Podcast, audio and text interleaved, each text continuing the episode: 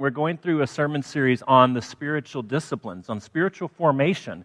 And if you were paying attention as we read through the liturgy, the readings were really geared towards painting this picture of a hospitable God, of a God who is an extravagant host, who is always bringing people, inviting people into his home to feed and clothe and love on them, to be a father to the fatherless, to be a friend to the lonely, and that he especially welcomes and goes out and seeks those who are outsiders, those who wouldn't think of themselves as having a place at his table. And this morning, we're going to read a gospel uh, passage that draws that out a little bit further, and then I'll make some comments. This is our gospel reading from Luke 14. When he noticed how the guests picked the places of honor at the table, he told them this parable. When someone invites you to a wedding feast, do not take the place of honor, for a person more distinguished than you may have been invited. If so, the host who invited both of you will come and say to you, Give this person your seat. Then, humiliated, you will have to take the least important place. But when you are invited, take the lowest place, so that when your host comes, he will say to you, Friend, move up to the better place. Then you will be honored in the presence of all the other guests. For all those who exalt themselves will be humbled, and those who humble themselves will be exalted. Then Jesus said to his host, When you give a luncheon or dinner, do not invite your friends, your brothers or sisters, your relatives, or your rich neighbors. If you do, they may invite you back, and so you will be repaid. But when you give a banquet, invite the poor, the crippled, the lame, the blind, and you will be blessed. Although they cannot repay you, you will be repaid at the resurrection of the righteous. When one of those at the table with him heard this, he said to Jesus, Blessed is the one who will eat at the feast in the kingdom of God. Jesus replied, A certain man was preparing a great banquet and invited many guests. At the time of the banquet, he sent his servant to tell those who had been invited, Come, for everything is now ready. But they all alike began to make excuses. The first said, I have just bought a field and I must go and see it. Please excuse me. Another said, I have just bought five yoke of oxen and I'm on my way to try them out. Please excuse me. Still another said, I just got married, so I can't come. The servant came back and reported this to his master. Then the owner of the house became angry and ordered his servant, Go out quickly into the streets and alleys of the town and bring in the poor the crippled, the blind, and the lame. Sir, the servant said, What you have ordered has been done, but there is still room. Then the master told his servant, Go out to the roads and the country lanes and compel them to come in, so that my house will be full. I tell you, not one of those who were invited will get a taste of my banquet. The gospel of Jesus Christ. Let's pray together. Father, on this day that we celebrate as a nation, Mother's Day, we pray that you would be especially present to those who are mothers, to those who are carrying a child, to those who want to have children, to those who are, are perhaps estranged from their child. Father, being a mother is such a difficult and challenging task. It's full of joys, but also great difficulties. Father, I pray that you would be the comfort in those times of difficulty. And I pray that you would, that mothers would see you in those times of joy. And Father, I pray that you would be with the moms here at In Town, that they would be free from comparison, free from trying to have the perfect child or be the perfect mom and do everything correctly. But Father, let them rest in you. Let them receive strength in you. Let them receive regard from you in what is such uh, often a thankless role. And Lord, we pray you would be with all of us as we seek to uh, learn about being people who are hospitable because you have been hospitable to us. We pray that you would guide us as we think about this passage. We pray in Jesus' name. Jesus' name, amen. One of the difficulties in thinking and talking about hospitality is that our understanding of hospitality, our definition of hospitality, is so wimpy. It's so paltry. What do you think of when you think of hospitality? I generally think of laying out uh, a nice meal. I think of putting on mood music and having the right lighting and making all the guests comfortable and so forth. It's entertaining. And that's an aspect of hospitality for sure. But the word for hospitality in Jesus' day, the idea was much stronger, it was much more demanding. The word hospitality doesn't show up in our text this morning, but it's all over the New Testament, which takes its cues from Jesus' life and his teaching. The Greek word hospitality comes from the combination of two words, philo and xenia. If you think about what we use for, in our day and age, for fear of foreigners, xenophobia, this is its opposite, philoxenia. It is love of strangers, it's love of foreigners. It's actually putting your, your interest at stake to protect and care for an alien. In Jesus' day, it meant graciously receiving an alienated person into one's land or home or community and providing directly for that person's needs, no questions asked. Now, this deeper understanding of hospitality doesn't exist so much in the modern West, but it does still exist in places around the world. In 2005, the story is told of four Navy SEALs in the, the movie and the book Lone Survivor. And they were on a mission in Afghanistan searching for this Al Qaeda terrorist who was held up, in, uh, hiding in a Taliban stronghold.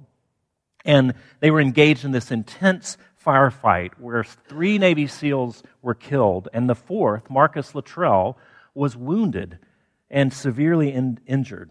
And he, they spent days fighting off these assassins, and then he basically crawled, critically injured, and was taken in um, by this Pashtun tribe.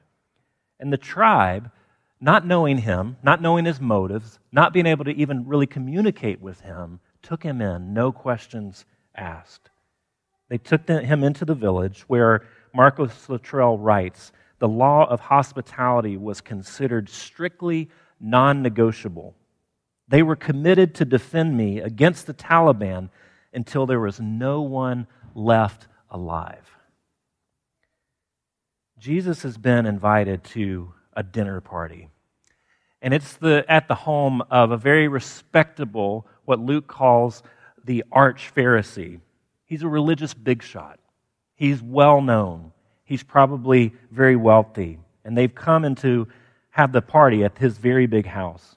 And the society that Jesus lived in wasn't a meritocracy, it wasn't a democracy, but it was very class stratified. It was this very hierarchical society. And to move up, you had to know someone. To move up, you had to exchange favors with someone above you that could then enhance your social standing. Well, how did you develop these friendships? How did you develop these alliances and extend favors and develop these kinds of power networks? It was through entertaining. It was through a version of hospitality. It was through food and parties. You brought people into your home who could then reciprocate, and there was quid pro quo. You brought them in, and then they brought you in, and you had this network, and people moved up the social ladder in that way. So, all of these upper crust sorts, all of these movers and shakers, all of these religious big shots and the elites are there at this party. And in this, in this setting, Jesus says, when you give a banquet, don't invite the wealthy, don't invite your friends, don't invite your family, but invite who? Invite the poor, the crippled, the lame, and the blind. Jesus steps into this patronage system and says, all of you religious types, all of you God fearing people, you don't understand the kingdom. You don't understand biblical hospitality. You don't understand what God is doing in the world. You are seeking blessing by glad handing and social politics. But if you understand God's kingdom, you'd be inviting very different people into your mix. People who are in need of your generosity and who can't pay you back. So it goes quiet.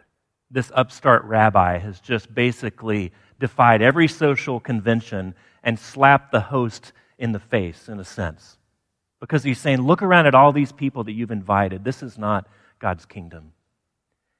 And so someone sitting next to him says to Jesus, Blessed is the one who will eat in the feast in the kingdom of God. This isn't in any way an affirmation. This is trying to change the subject, anything to break the awkward silence. This popular rabbi is just taking a swing at one of the most cherished social practices among the elite and religious class. Blessed is the one who will eat at the feast in the kingdom of God. It's a very awkward moment, but it's probably more true than he realized. Because not only are we told here that life with God, life in God's kingdom, is like a party, but also that we're going to be surprised by who's on the guest list. Everyone is invited, but not everyone will come. But Jesus isn't done. He tells them a second parable parable about a great dinner. And this great dinner, this great feast, represents what life in the kingdom is like. Is that how you think about Christianity?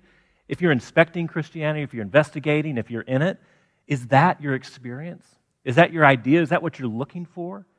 That life in the kingdom, life with Jesus, is meant to be a celebration, it's meant to be a party, it's meant to be delightful. Is that your idea? Well, he tells them the second parable. He says a respectable person like this host throws a party and invites other respectable people, other people in the upper crust, but they don't come. They make excuses. Verse 17 At the time of the banquet, he sent his servant to tell those who had been invited, Come, for everything is now ready. But they all alike began to make excuses.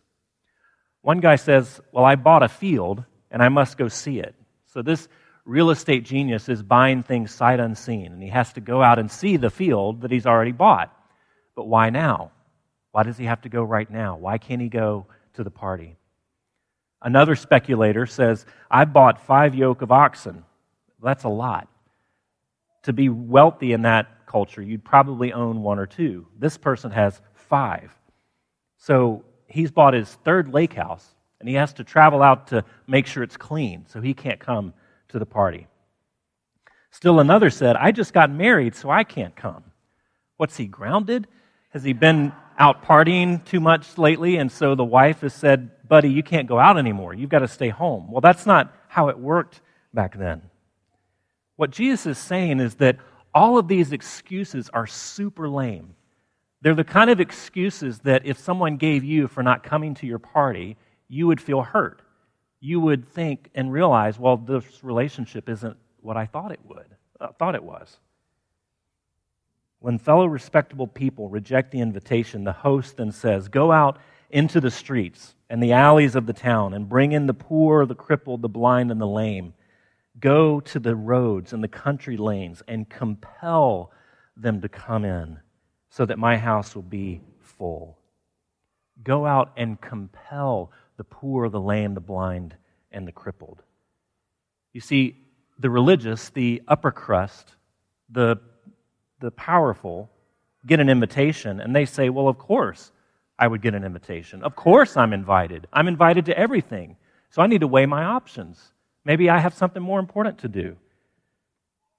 The religious say, Of course I would get an invitation. The outcasts, those who are marginalized, those who are social lepers say, Me?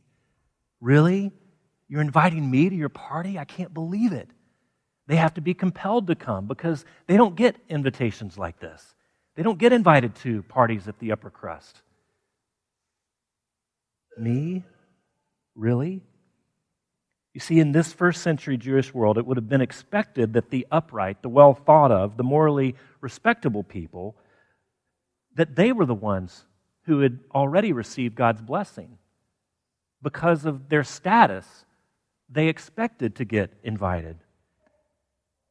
The upright, the morally respectable people would be invited, of course, to dine at God's table. But you see, the guest list also includes the marginal, the weak, the disabled, nobodies, people who are social outcasts. And the people in the upper crust, the religious elites, they don't want to be seen in a party sharing table fellowship with those kind of people. No one who had the so called right to be at the party came and none of the people who came had a so called right to be there. You see, his table is now full of people who the good, respectable people not only wouldn't invite, but would be scandalized to sit next to at a party. Because what dinners conveyed, sharing the table conveyed social solidarity and equality. And so, heaven forbid, this arch Pharisee had to sit down next to someone who was blind or crippled. Because what does that say about them and their status and their religiosity and their piety? Jesus doesn't say to these people, you know, your parties should have a bit more diversity. He goes far more beyond that. He's not just saying, you know, you ought to diverse things up. You'll have a much better time if you have different people here. What he's saying is, you don't get the kingdom. You don't understand the gospel. You don't understand God as host. You don't understand that God is a hospitable God that goes out into the byways to find the lame, the crippled, those who have no status, those who have no expectation of being invited to God's feast and saying, Please come. In fact, compelling them to come. The kingdom of God is a party, and it's going to be full of people that you don't expect to be there. And instead of being amazed at them getting in, shouldn't we really be amazed that we got in? Shouldn't our statement, our surprise, be me? Really? I get to come to the party? I get to dine at God's dinner table? Instead of being amazed at others getting in, we should be amazed that we get in. Now, think about your own life. Think about your, your childhood, your time in school. Were you able to sit where you wanted? Did you get to sit at the cool kids' table? Were you invited to all the right parties? And then later, did you get into the, the school that you wanted? Did you get the educational credentials that you wanted? Did you acquire the relationship that you desired? Well, if our basic answer is yes, that all of these things that, that we want, we've gotten, we probably now live out of this narrative of achievement. That you didn't get these things for free, that it wasn't an act of charity, but these people, these institutions recognized your innate talents. They recognized your gifts. They recognized your fitness to be in the crowd, and they invited you in. It wasn't free. But if no, if you're one of those who didn't get invited to the parties, you didn't sit at the cool kids' table, maybe you're living now out of this narrative of deprivation, of fear, of shame. You didn't get in, you didn't have the membership, you didn't sit at the right tables. And so you're moving through life trying to prove all of those people who rejected you wrong. What's the difference between these two narratives? Well, one leads to pride and self importance, the narrative of achievement, and the other to insecurity and fear, the narrative of deprivation. But the underlying circumstances of what's going on in the heart are exactly the same. We want the best seats in the house, and we don't want them to be free. We want to be given the best seats of the house because we deserve them, because of our innate talent, genius, beauty, whatever. We want the best seats in the house because we deserve it. You want an invitation to Jesus' party based upon your belonging, not your lostness. You want an invitation to Jesus' party because of your value to the kingdom, not because of your need. But Jesus says to all of us, Come, everything is prepared. Everything is already ready for you to be here. You see, it's a relationship. Being in the kingdom is a relationship with God, not based upon uh, reciprocity, but it's based upon grace. Very unlike these parties that Jesus is at now. Everything is based upon reciprocation, not upon grace. Everything is based upon everyone being equally good instead of equally needful and needy. You see, you belong at the party not because of your qualifications, but because you got the invite. That's what makes you qualified. You see, Jesus has already made everything ready, everything's already prepared. All you have to do is show up. You're welcome. You're invited. You belong there. But see, you have to give up both your pride and your arrogance, as well as your insecurity and fear. And when you do so, then you get to come to the infinite feast. And when you go there, having given up those things, you no longer look around and say, Oh my word, that person's here? Wow, she got in? But you think, I can't believe I get to sit here and feast with these people. I can't believe I get to sit here and feast with Jesus forever. Jesus says, invite those who can't pay you back.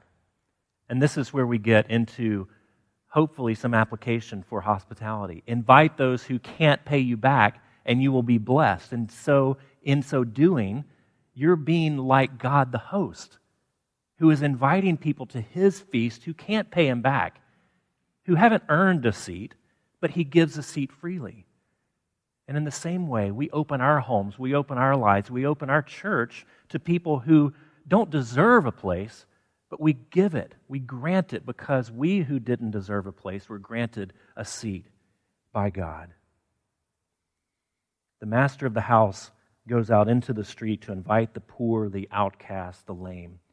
And isn't Jesus telling us that the closer that we are to cultural power, the closer we are to influence, the more moral, the more that we've achieved, the more difficult it is to believe that everyone is invited and everyone is welcome. For Jesus, over and over in the Gospels, we see this at meal times where he shares meals.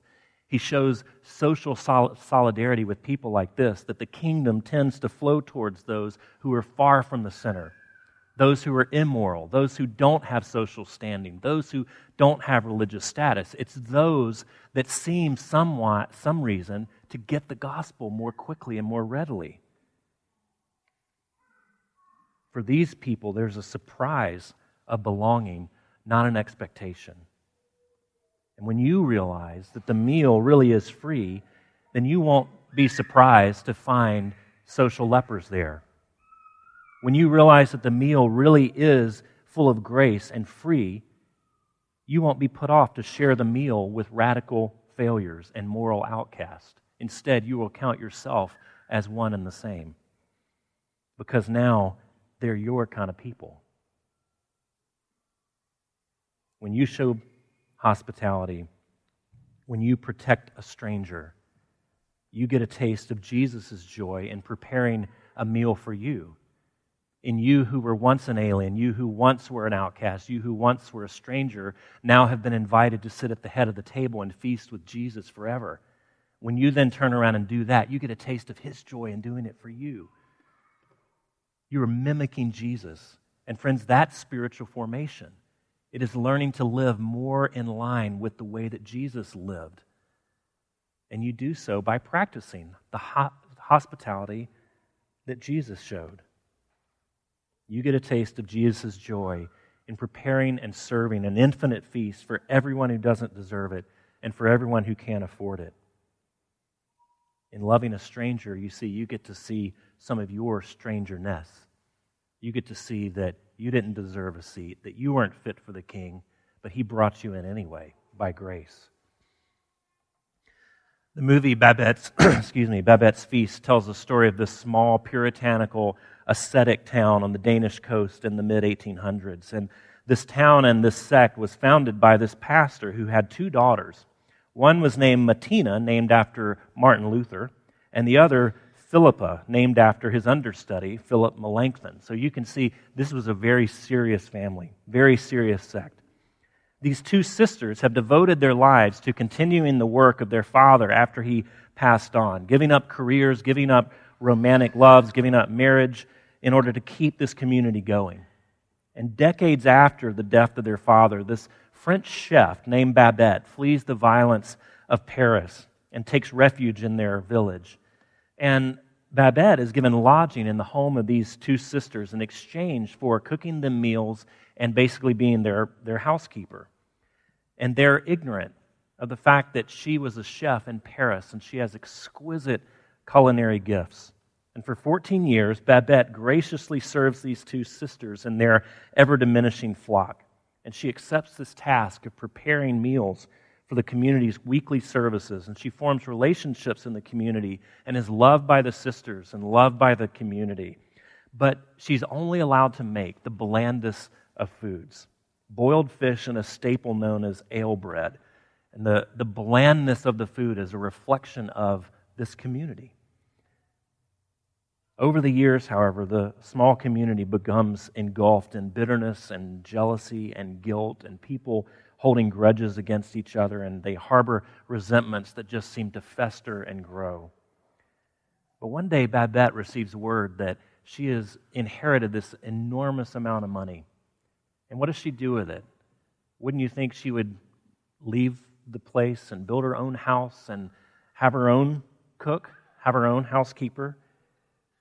But instead, she, prepare, she decides to prepare an extravagant French meal for the congregation on the 100th birthday of the deceased pastor.